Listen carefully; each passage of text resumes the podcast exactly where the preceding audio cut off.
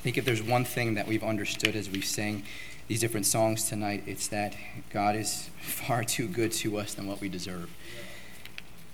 I don't think we can sing enough about the love of God and sing enough about his faithfulness to us. And no matter how much we can wonder why, what keeps him faithful, what keeps him loving us. And though our minds may not be able to comprehend that here, we're still thankful that his word is true and never fails, and that we can bank on it always coming into fruition.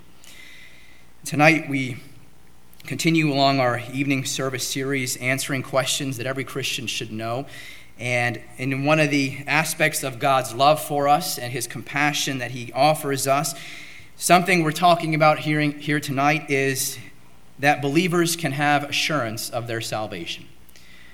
God has allowed us to have a know so salvation. And I've titled the message just that tonight a know so salvation. Tonight we've gathered to answer the question can I be sure of my salvation? Every Christian should know that they are saved, but that doesn't mean that every Christian will not still struggle with doubts. Doubts are not the worst thing in the world, but every Christian should and could have full confidence that he is saved without a shadow of a doubt. Someone has said that it is better to be a shouting Christian than a doubting Christian. We wouldn't be Christians who are walking around looking like question marks with our heads bent over, at least we shouldn't be. But we should be more like exclamation points with our heads held high, confident that we know we are saved, proud to know that God has saved us and that we can know that we are saved. Though doubts are not the worst thing in the world, Christians can have full assurance of their salvation without ever doubting that they are saved. And our passage this evening has some of the clearest teachings on the believer's assurance of his salvation. It shows us that assurance of salvation is not a new problem that people today are only struggling with, but a problem that Christians have been dealing with from the very moment that people began getting saved. This is obviously an incredibly important subject as the Bible has much to say about it. It is far more important than a person's denominational preference. It is far more important than a person's thought on the color of what the church carpet should be. It is far more important as to what the name on the church sign should say. We're talking about where you're going to spend eternity, not some temporal things that only have significance while you're here on earth for something so important as the eternal destination of your soul, we ought to have absolute assurance as to where we will be and that we will be in heaven one day. If we ever expect to go through this life on earth with confidence, not swayed by everything that happens around us, not swayed by the things that we read or hear about in the news, but standing tall, knowing for sure that you are a child of God destined for heaven, assurance of salvation is key. God has made it possible for us to have a know so salvation. And in 1 John chapter 5 is where I'd have you to turn with me tonight. 1 John chapter 5 is where we get probably one of the clearest explanations of assurance of salvation. 1 John chapter 5. I'm going to read verses 1 through 13. We're going to concentrate the majority of our time on verse 13 because it kind of encapsulates all of those 13 verses and the meaning and the importance of what it is to have assurance of salvation. 1 John chapter 5. Follow along in your Bibles as I read verses 1 through 13. Whosoever believeth that Jesus is Christ is born of God, and every one that loveth him that begat loveth him also that is begotten of him. By this we know that we love the children of God when we love God and keep his commandments. For this is the love of God, that we keep his commandments, and his commandments are not grievous. For whatsoever is born of God overcometh the world, and this is the victory that overcometh the world, even our faith. Who is he that overcometh the world, but he that believeth that Jesus is the Son of God? This is he that came by water and blood, even Jesus Christ, not by water only, but by water and blood. And it is the Spirit that beareth witness, because the Spirit is truth. For there are three that bear record in heaven the Father, the Word, and the Holy Ghost, and these three are one. And there are three that bear witness in earth the Spirit, and the water, and the blood, and these three agree in one. If we receive the witness of men, the witness of God is greater. For this is the witness of God which he hath testified of his Son. He that believeth on the Son of God hath the witness in himself. He that believeth not God hath made him a liar, because he believeth not the record that God gave us gave of his Son. And this is the record that God hath given to us eternal life, and this life is in his Son. He that hath the Son hath life, and he that hath not the Son of God hath not life. These things have I written unto you that believe on the name of the Son of God, that ye may know that ye have eternal life, and that ye may believe on the name of the Son of God. Many Christians struggle with assurance of salvation because they believe doubts are a sign that they are not saved. Is it possible for a person to be saved and doubt his salvation? It most certainly is. In fact, that is why this passage was written, because there were Christians who were doubting their salvation. Believers were struggling with doubt long ago, as much as they're struggling with doubt today. And the Apostle John stated there in verse 13, which I just read These things have I written unto you that believe on the name of the Son of God. These things have I written unto you that are believers. He's writing to believers who are having doubts about their salvation, and he's telling them that God has made it possible for them to have full assurance of their salvation. There were probably others in that group that maybe thought they were saved and weren't, but would soon find out that they weren't. But here's what I want you to understand I want you to understand that doubting your salvation doesn't necessarily mean that you're not saved. In fact, this passage shows us that those who were doubting their salvation were indeed saved, which is true most likely of those today who often doubt their salvation. We only tend to doubt those things which we already believe. Doubt is to a person's spirit what pain is to the body. Pain doesn't mean that a person is dead, pain just means that there is something wrong, that a part of the body is not functioning the way that it should function. And doubt is much in the same, in that it doesn't mean that a person is not saved, but that there is something wrong within the spirit of that person. A doubting Christian, as we all know, is not a productive Christian because the doubt in his life cripples him to the point where he becomes a shell of the person he once was. Some of the most diligent Christians I know are the ones who have the most assurance of their salvation. Doubts do not mean that a person is not saved, though. It just means that they are journeying on their way to heaven, riding in second class instead of in first class. Life is a struggle. Life is a struggle where they constantly feel like they are just limping their way through. Questions are always swirling in the minds of these folks as they constantly are, are, dealing with the changes of the world around them. And as a result of the doubt, fear and worry grip them because they convince themselves that there must be some merit to the doubt. There must be a reason that all the doubts are swirling in their minds. So they ride the roller coaster of what ifs and all the worst case scenarios and are always uneasy, always stressed, always unsure as to whether or not they're truly saved. Does this mean that they're not saved? Of course not. It just means that they don't have assurance of their salvation. Doubts are real, honestly, more common than what we think. Even the most mature Christians go through periods where they doubt certain things and even their salvation. And it is usually because they have wandered from the Word of God and they've lost their bearings. Now, having said that, there are some people who never doubt that they're saved, and it's honestly because they're not truly saved at all. A lady once told an evangelist, she said, I've been saved for 25 years, and I've never once doubted that I've been saved. The evangelist responded, I doubt you're even saved. That would be like a person saying, I've been married for 25 years, and me and my wife have never had, never had an argument. Well, we will certainly have doubts. And doubts do not help us in our Christianity, but they don't mean that we are not saved.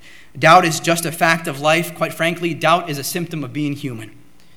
This doesn't mean that you should just accept all the doubts as if they are confirmation that you are indeed saved and just live with the doubts. We should find out what's necessary to rid our life of doubt, of doubt and to live with the full assurance of our salvation. Trying to live your life full of doubt is like trying to drive a car while the parking brake is on. You may move, but you're only going to move at a real snail's pace. God wants us to have more than just a think so salvation. He wants us to have a know so salvation. That is why we're looking at 1 John here this evening, because in this small book, the word know or known with regards to our salvation appears 38 times. You think there's a message that he's trying to convey here in these five chapters? I think so. God is showing us how we might know we have eternal life because He wants our lives here on earth not to be miserable as we're journeying our way to heaven, but to be successful, to be confident, for us to be stable, for us to have encouragement every single day as we know for sure that we're just a child of God and that we're also destined for heaven. And here in chapter 5, He starts with the basics. I want you to notice, first of all, that assurance of salvation starts with salvation. Now, you probably think, well, that's obvious, right? It should be. Notice back in verse number one what we see.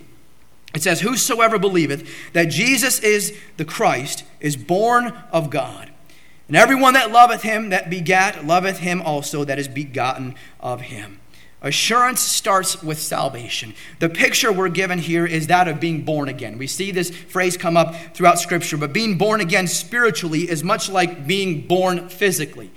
Jesus described this truth back in John chapter 3 when he spoke to Nicodemus that night. Nicodemus came to him. He wanted to know by what authority Jesus was doing miracles, by whose authority he was teaching some profound truths. And so he comes to him by night, and Jesus told him that in order to understand the miracles, in order to understand the teachings, in order to understand who he really is, Jesus said he needed to be born again. And he mentioned some things regarding new birth in John chapter 3. First, he said that new birth begins with conception. Listen to the words of John chapter 3, verse number 5. Jesus answered, He said, Verily, verily, I say unto thee, except a man be born of water and of the Spirit, he cannot enter into the kingdom of God. Water speaks of the Word of God. Spirit speaks of the Holy Spirit. And so when the Spirit of God and the Word of God come together in our womb of faith, if you want to look at it that way, not the room of faith, but the womb of faith. It's fresh on my mind because two weeks ago we had a baby. But the womb of faith, that is where we see spiritual life conceived. It doesn't happen without our consent. We must come to God in faith. But it's the Spirit of God and the Word of God that bring about that life. And second, we see that character is produced. In John 3, verse 6, Jesus says, That which is born of the flesh is flesh, that which is born of the Spirit is spirit. In the flesh, we receive the nature of our earthly parents. And that which is born of the Spirit, it says the Spirit of God and the Word of God create in us something that is supernatural, though. And we receive a new character with a new nature that is spiritual. So Christians are not just nice people, but Christians, as the Word of God describes us, are new creatures. A character is produced. Third, we see that there is a completion that takes place. A person is born only once. They're born only once, whether in the physical realm or the spiritual realm. You can't be spiritually born again twice. We may use the phrase born again to describe a person that is saved. But the reality is that they are born once spiritually when they are saved. And the moment they are saved, they are permanently becoming citizens of heaven, and there is a sense of, of completion that takes place. They're marked off at that moment of salvation as a child of God forever, sealed by the Holy Spirit and never to return to that old nature because they are new creations. As we turn our attention back here to 1 John chapter 5, we see that there's a part that we have in this new birth. We may have had no choice about our first birth. You have no say in how and when you are born physically. But we do have a choice about our spiritual birth. Believers are born by the water of the Word and the Spirit of God, the Bible says. But we provide the faith, that womb of faith that allows us to, that God allows us to have. Notice again what it says here in 1 John 5, verse 1. Whosoever believeth, so there is a believing on our part, there is faith on our part. Whosoever believeth that Jesus is the Christ, that Jesus is the Christ, is born of God. And everyone that loveth him that begat, loveth him also that is begotten of him. This new birth takes place when we come to faith in Jesus Christ, when we are born of God. As Ephesians 2 8 and 9 tells us, and in very important verses, that we are saved entirely by the grace of God with no contribution and no works of our own. Those who often struggle with assurance of salvation, they lose sight of that truth. They lose sight of the truth of Ephesians 2 8 and 9, that it's by grace alone that we are saved. It may be a simple concept that God does everything to make salvation possible, and all we have to do is to believe on Him as the Son of God, the Savior of the world, the one who's taken our sin and made it possible for us to have entrance into heaven. It's a simple concept, but we major in complicating the simple. The average person thinks that as long as he does the best that he can, and as long as he is as good as he can possibly be, that he will be in heaven one day. Go ask anyone on the street as to whether or not they think they're going to be in heaven one day, and the overwhelming answer will be yes, because I have done this and I paid it forward and I've been a good person. I've tried to do this and tried to do what is right more than what I've tried to do that which is wrong. And because of that, I believe I'll be in heaven one day. And the reason so many people think this way is because they think that one day every single one of us will stand before God in judgment, where God will take all of us and everything that we've done over the course of our entire life here on earth, and He'll take all of our good deeds and weigh them on a balance with our, with our bad deeds, and He'll determine that whether the good deeds outweigh the bad deeds, then by that we will allowed, be allowed entrance into heaven. But the Bible makes it crystal clear that it is not of ourselves. It is not of ourselves, but only by the grace of God that salvation shall ever be imparted to us. Ephesians 2 8 and 9. If you don't know these verses, if you haven't heard them before, memorize them, highlight them, underline them, do whatever you can to ingrain them into your mind. For by grace are you saved through faith, and that not of yourselves. It is the gift of God, not of works, lest any man should boast. If salvation were about our works, there would be all sorts of people that are boasting in heaven about how good they were to get there. There's not going to be a single person boasting in heaven because of what he did to get himself there. But every single person will be bowing at the feet of our Savior, thanking him, praising him for his grace alone that has brought them salvation. Some who are willing to acknowledge that our works will never be good enough will suggest that our salvation comes through a combined effort of God's grace and our works. So my, my works aren't good enough, but when I add my works in conjunction to the grace of God and put them together, then we have real motion then we're getting somewhere. And I've heard it explained in this rowboat illustration, and maybe you've heard of it, where you're in a rowboat and there's two oars, and the one oar represents your works. And if you just work on the one oar of your works, you're going to go in just a circle. But if you just do the one oar of God's grace, again, you end up in a circle. But when you combine the two, the works and the grace, then you get to heaven. Right? Sounds logical. It makes sense, right? The only problem is we're not making it to heaven in a rowboat.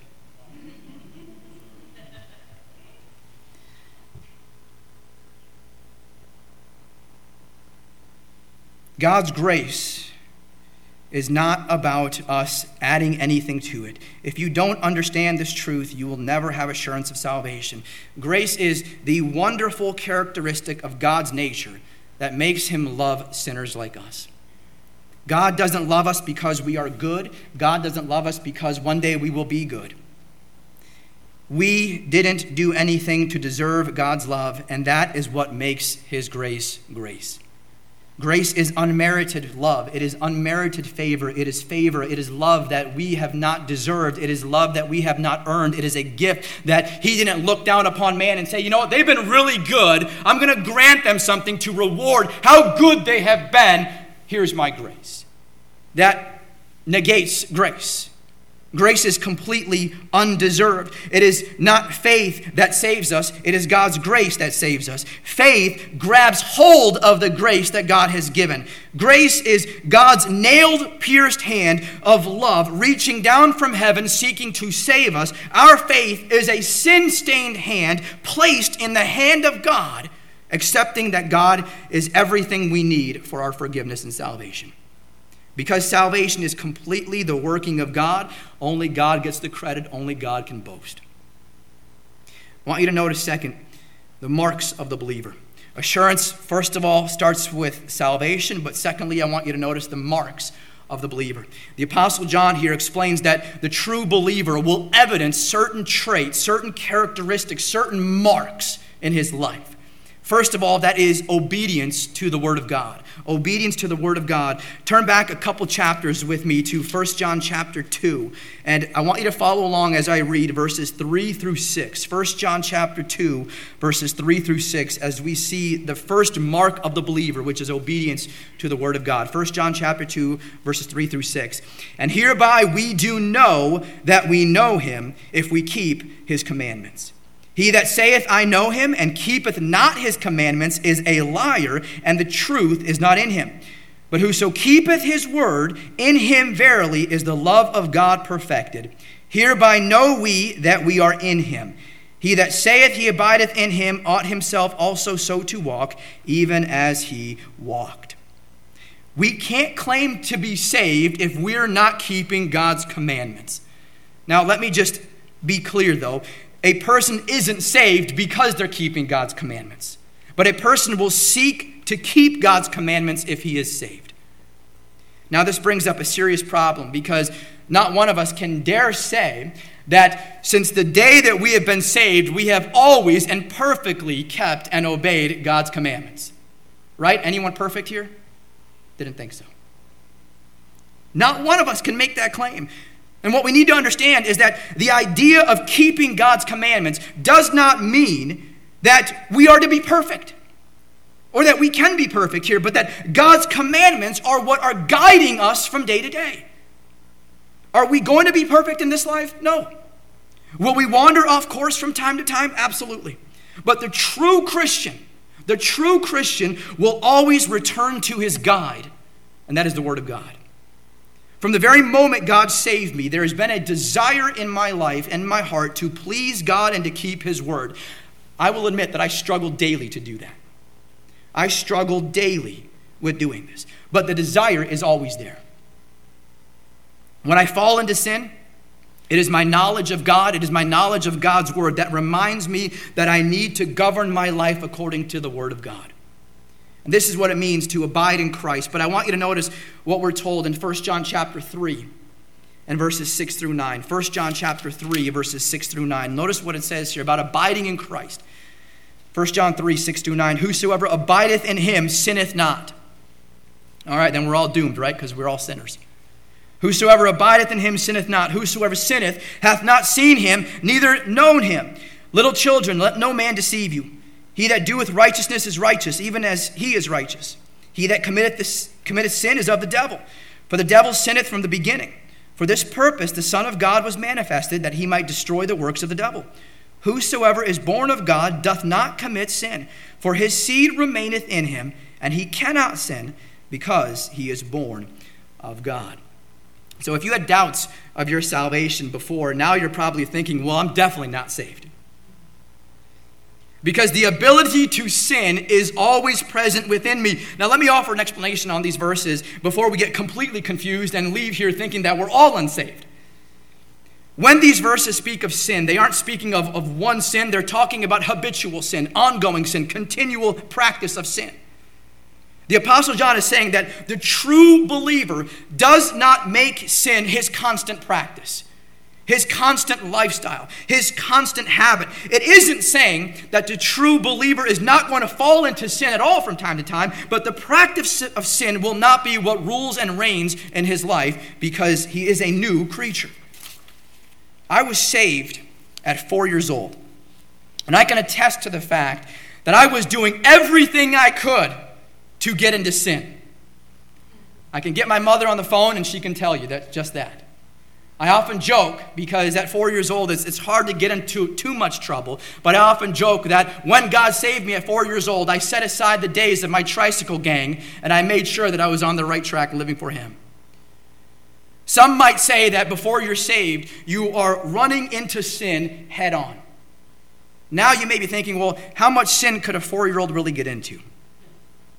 Again, if you have children, you know the truth. There's plenty. But let me just say that beyond the obvious reasons, my parents were thrilled when I was saved. But from the day God saved me, I have been running from sin. That doesn't mean that I'm always successful, because there are plenty of times where I fall into sin because of poor choices and foolish decisions. But my heart desires to live for God and to please Him. And my heart is drawn back to the Word every time I fall into sin.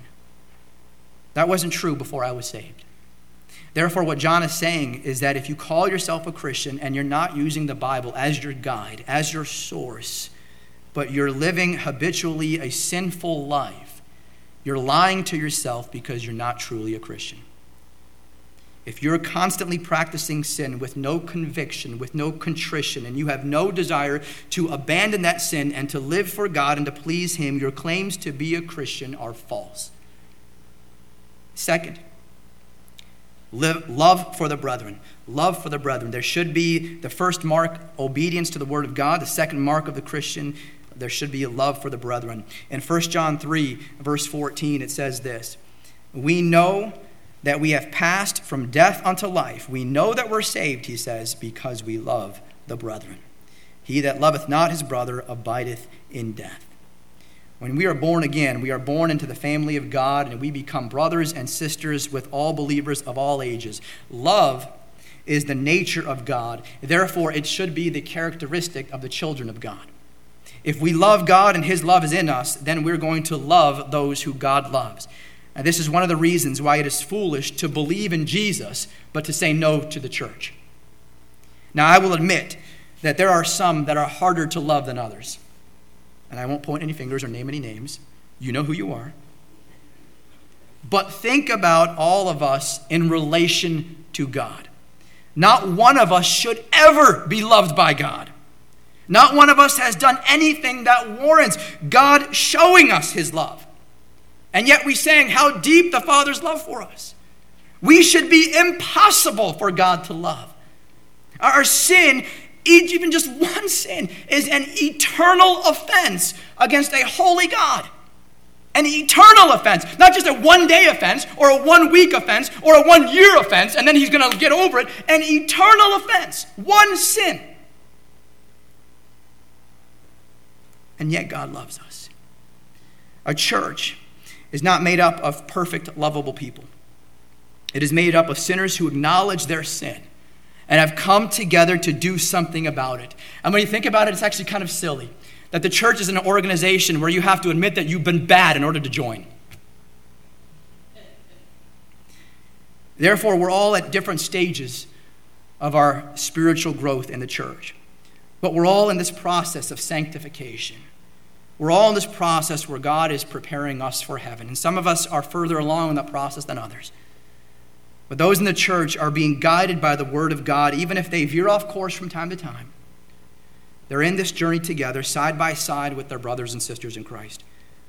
To love Jesus is to love the church. Love for the brethren. The third mark of the believer is confidence. Confidence. Back in 1 John chapter 5, notice what it says in verse number 10. 1 John 5:10 He that believeth on the Son of God hath the witness in himself. He that believeth not God hath made him a liar, because he believeth not the record that God gave of his Son. It's not a matter of just knowing about Jesus, but believing in him. You can believe that an airplane can fly, but you're really going to trust it when you're on board and that plane takes off. Some people are trusting in a false hope for their salvation. Some people who claim to be saved because they walked down an aisle of a church when they were 10 years old. They're not living for God today. They'll even admit that they're not living for God today, but they've convinced themselves that they're saved because there was some past experience as a kid that they can pinpoint and say, well, that was the point in which God saved me. What I want to point out to you is that the Bible never talks about assurance of salvation coming as a result of a memory that you had walking down an aisle when you were a kid or any such thing. The language is very clear here in 1 John chapter 5 verse 10 it says, "He that believeth on the Son of God, not he that believed at one point, but he that believeth." It's in the present tense. He that believes right now that Jesus is the Son of God is the believer. Is the one who can have a present confidence, a present confidence in Christ, not a past experience that gives you confidence. When you make it all about a past event, you can really get yourself into trouble.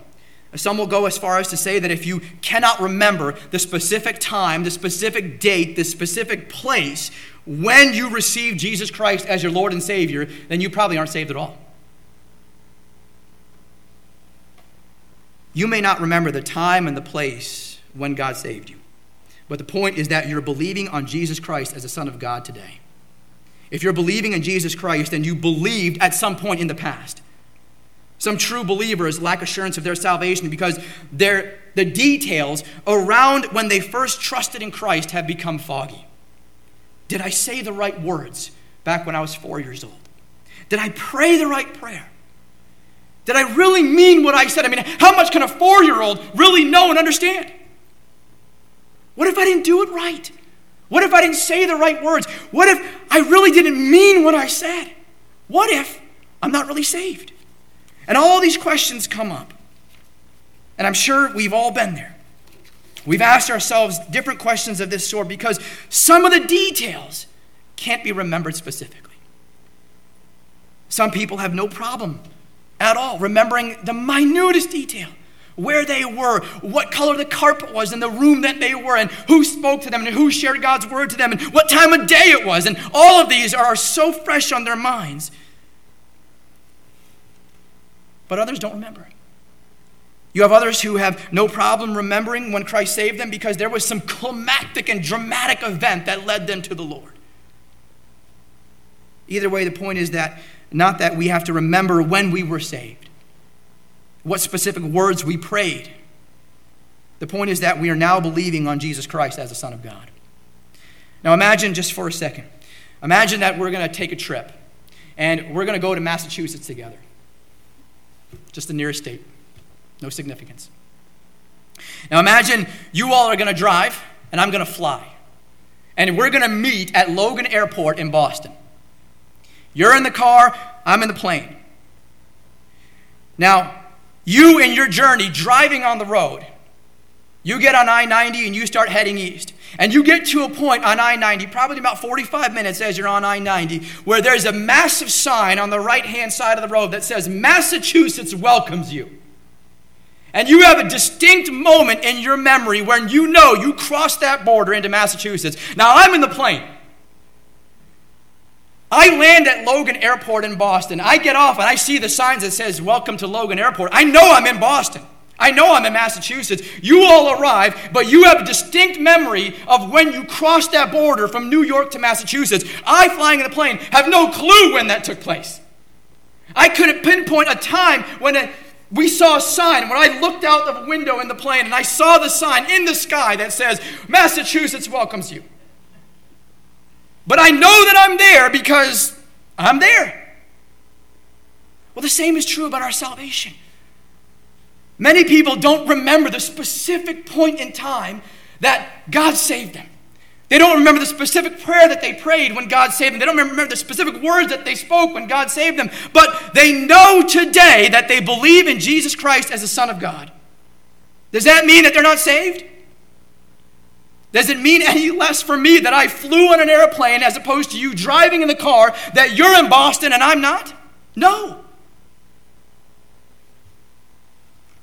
Don't rely on past experiences. Now that begs the question how can we know for sure if we're truly believing in Jesus right now, though? Well, first there is the witness of the Holy Spirit. Look again at verse number 10 here in 1 John chapter 5.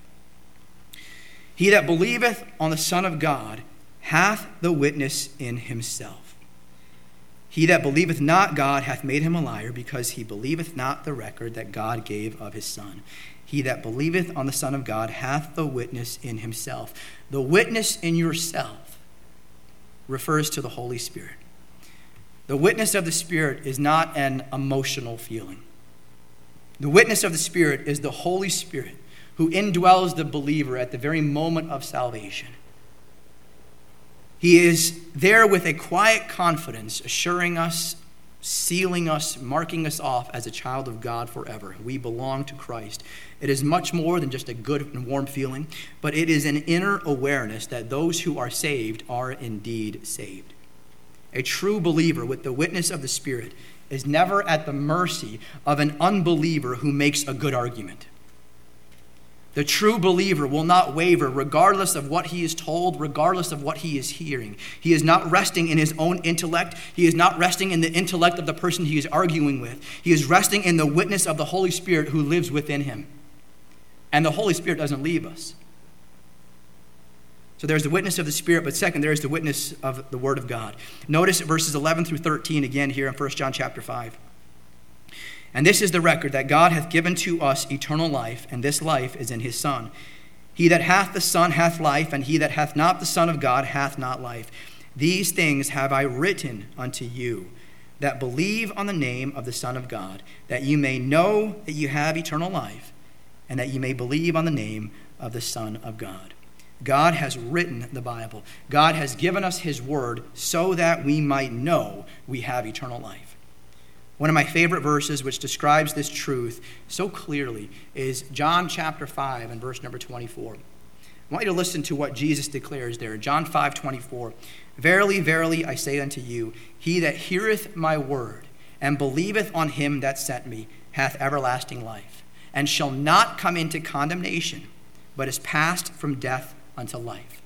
John 5 24. Highlight that, memorize that very important verse. This is one of the clearest teachings regarding the witness of the Bible. Verily, verily, I say unto you, he that heareth my word, what is the word of God? The Bible. And believeth on him that sent me hath everlasting life. There is the witness of the Bible. The witness of the Spirit and the witness of the Bible give us absolute confidence and assurance of our salvation. If we're saved and we have doubts, don't think that the answer to removing that doubt is to recall that past experience. All that will do is to lead to more doubt, especially if your memory is fading over the years. And I'm not even that old, my memory's fading. Every passage on salvation and assurance of salvation in the Bible have to do with the present tense. Not if you can remember what you said when you were four years old, if you can remember what you prayed when you're four years old, then you can know you have eternal life. No, these things have I written unto you that believe, present tense, that believe on the name of the Son of God, that ye may know you have eternal life, and that ye may believe on the name of the Son of God. Are you believing now that Jesus is your Savior? Are you believing now that Jesus is the Son of the living God? Are you believing now that Jesus paid the price for all of your sin upon the cross? Are you believing now that Jesus Christ is the one and the only way to heaven? If you're believing in Jesus now, there will be definite marks of your salvation, proving that it is genuine.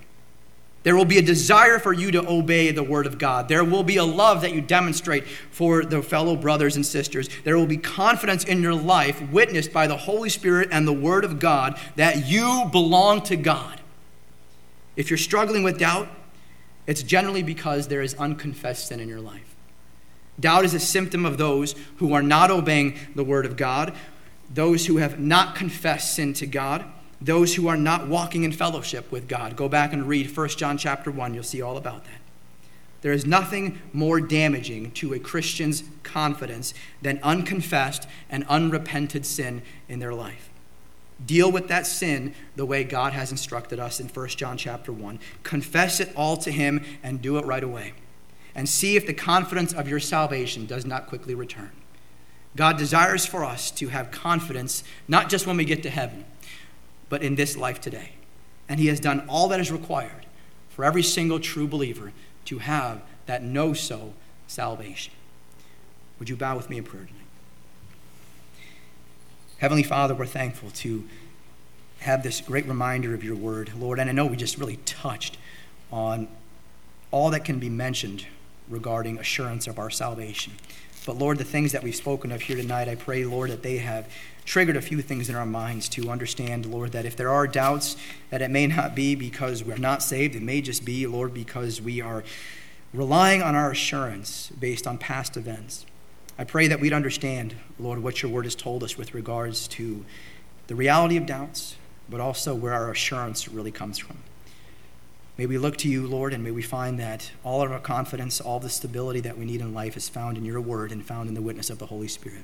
May we rest and lean upon him every single day. In Christ's name we pray. Amen. Tonight we're going to